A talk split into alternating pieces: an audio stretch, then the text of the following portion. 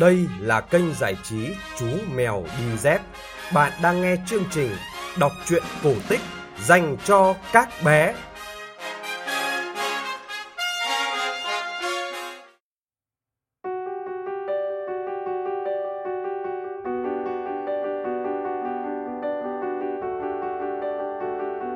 Các bạn nhỏ thân mến, các bạn đang nghe chương trình kể chuyện cổ tích phát vào 9 giờ tối hàng ngày trên kênh giải trí Chú Mèo Đi Dép.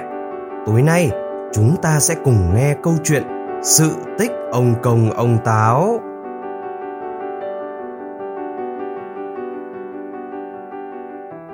Ngày xưa ngày xưa, có hai vợ chồng son nhà nghèo sinh nhai bằng nghề làm thuê làm mướn. Tuy nghèo nhưng họ rất yêu nhau. Thường buổi tối sau khi đi làm về, hai vợ chồng ngồi bên bếp lửa hay dưới ánh trăng, kể cho nhau những chuyện xa gần mới nghe được, hay hát những câu tình duyên, có khi vui vẻ, quên cả cơm nước. Một năm, trời làm mất mùa, hạt gạo kiếm rất khó khăn. Tình trạng đói kém diễn ra khắp mọi miền. Hai vợ chồng theo lệ cũ đi tìm việc ở các nhà giàu, nhưng chả mấy ai thuê nữa. Người vay công lĩnh nợ thì đông, mà gạo thì rất khan hiếm nên khó chen vào lọt. Hơn nữa, cổng nhà mấy lão chọc phú lại thường đóng chặt vì chúng không muốn cho ai quấy nhiễu. Túng thế, hai vợ chồng phải đi mò cua bắt ốc hoặc đào củ, hái rau về ăn. Tuy có đỡ phần nào, nhưng tình cảnh vẫn không mảy may sáng sủa. Cái chết luôn luôn đe dọa họ vì trận đói còn kéo dài. Một buổi chiều, sau khi húp vội mấy bát canh rau má, chồng bảo vợ. Tôi phải đi một nơi khác kiếm ăn, không thể ở nhà được. Nghe chồng nói, người đàn bà đòi đi theo để sống chết có nhau.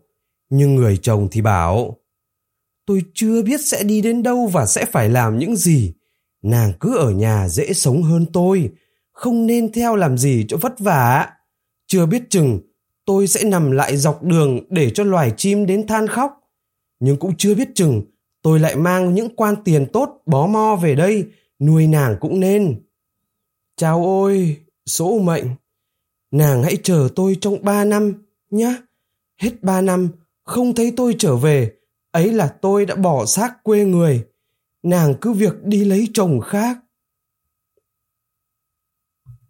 Người vợ khóc lóc thảm thiết, như đứng trước cảnh tang tóc thực sự, nhưng không biết làm thế nào cả, nàng đành phải để chồng ra đi. Sau khi tiễn chồng, người đàn bà kiếm được việc làm ở một nhà kia. Nhà họ không giàu gì, nhưng thương cảnh ngộ nàng, có ý giúp đỡ cho qua những ngày thảm đạm. Ở đây, người đàn bà kiếm mỗi ngày hai bữa, trong đó có một bữa cháo, một bữa khoai. Nhờ nhanh nhẹn và xinh xắn, nên nàng lấy được cảm tình của chủ. Nhưng hình dáng người chồng thân yêu không bao giờ phai nhạt trong tâm trí nàng.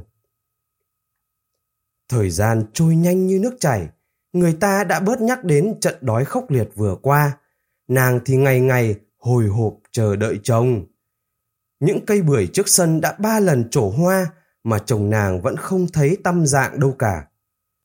Giữa lúc ấy, người chủ đã từng bao bọc nàng trong lúc đói, vừa chết vợ. Sẵn có tình cảm với nàng, người ấy ngỏ ý muốn nối duyên cùng nàng. Nhưng người ấy đâu có hiểu được lòng của người thiếu phụ. Câu trả lời của nàng là Chồng tôi hẹn tôi trong ba năm sẽ về. Đến bây giờ tôi mới tin là chồng tôi đã chết. Vậy cho tôi để tang chồng trong ba năm cho chọn đạo. Ba năm nữa lại trôi qua một cách chóng vánh.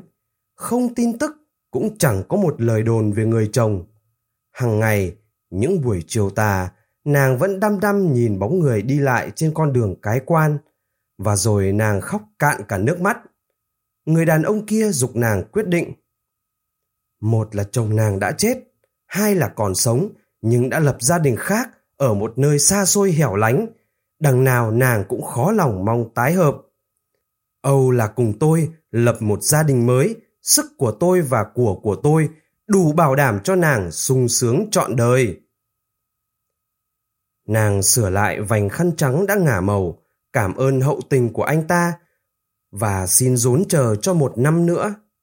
Một năm nữa lại trôi qua, không mang lại một tin tức gì mới mẻ. Lần này, nàng mới tin là chồng mình đã chết thật. Sau một bữa rượu cúng chồng và đãi họ hàng làng xóm, nàng đến ở cùng người chồng mới. Thời gian cứ thế trôi qua. Một hôm, trong khi người chồng mới và đầy tớ đi săn vắng, thì người chồng cũ đột nhiên trở về sau bao nhiêu năm cách biệt. Ông bị giặc bắt lưu lạc trong rừng núi, mãi đến nay mới trốn thoát được. Người vợ chỉ còn biết ôm lấy người chồng cũ, khóc lóc thảm thiết, rồi dọn cơm rượu cho ăn. Khi chồng mới sắp về, người vợ đưa người chồng cũ ra ngoài đống rơm để tránh tiếng không hay. Chủ và tớ đi săn về được một con cầy.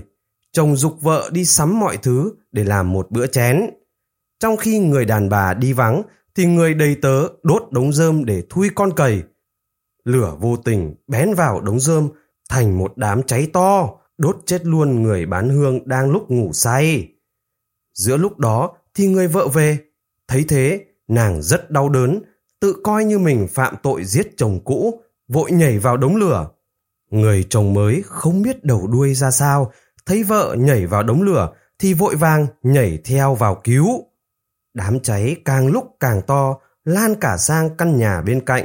Người đầy tớ thương chủ, lại thêm hối hận vì tay mình đốt chết người, nên cũng nhảy vào lửa chết theo. Lúc xuống đến thế giới bên kia, cả ba người đều được đưa tới trước tòa án của Diêm Vương để định công luận tội. Tất cả mọi người, một khi đã đến đây, đều phải khai rõ sự thật ôm ấp trong lòng. Diêm Vương ngồi nghe rất cảm động.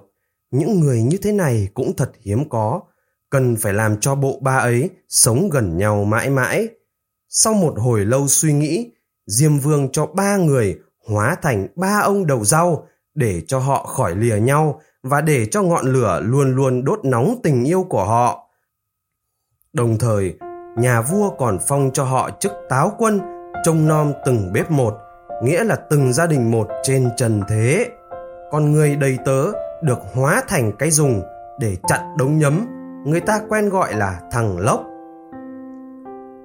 Trong những bức tranh táo quân, người ta không bao giờ quên về người đầy tớ có nghĩa đứng bên cạnh ba người.